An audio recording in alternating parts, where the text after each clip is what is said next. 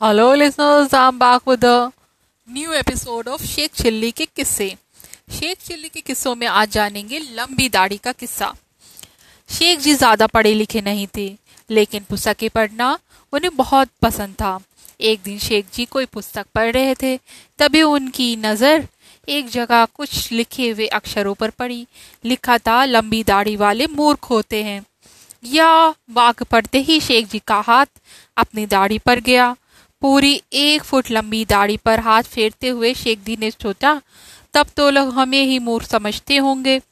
बस, यह बात दिमाग में आते ही फ़ौरन कैची ढूँढने लगे। पूरा घर छान मारा, लेकिन कैची नहीं मिली शेख जी को। फिर क्या होना था? शेख जी ने चलाया अपना दिमाग। अचानक उनकी नज़र पड़ी एक जलते हुए दीपक पर। शेख जी ने फ़ौरन दीपक उठाया और एक हाथ में दाढ़ी पकड़कर सोचा, जहाँ तक हाथ है, वहाँ तक की दाढ़ी फूक देता हूँ, बाकी कल हजाम से मुनवा लूँगा।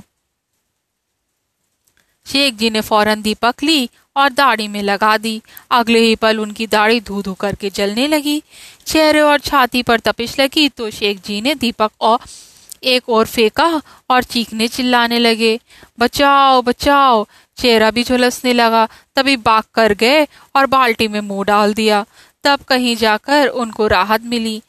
यह उनकी आवाज़ सुनकर जल्दी से गाँव वाले भाग के आए।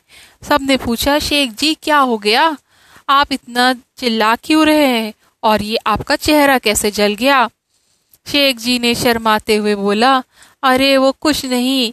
किताब में लिखा हुआ था कि लंबी दाढ़ी वाले बेवकूफ़ होते हैं। बस मैंने अपनी दाढ़ी जला ली। सचमुच लंबी दाढ़ी वाले बेवकूफ़ी होते हैं।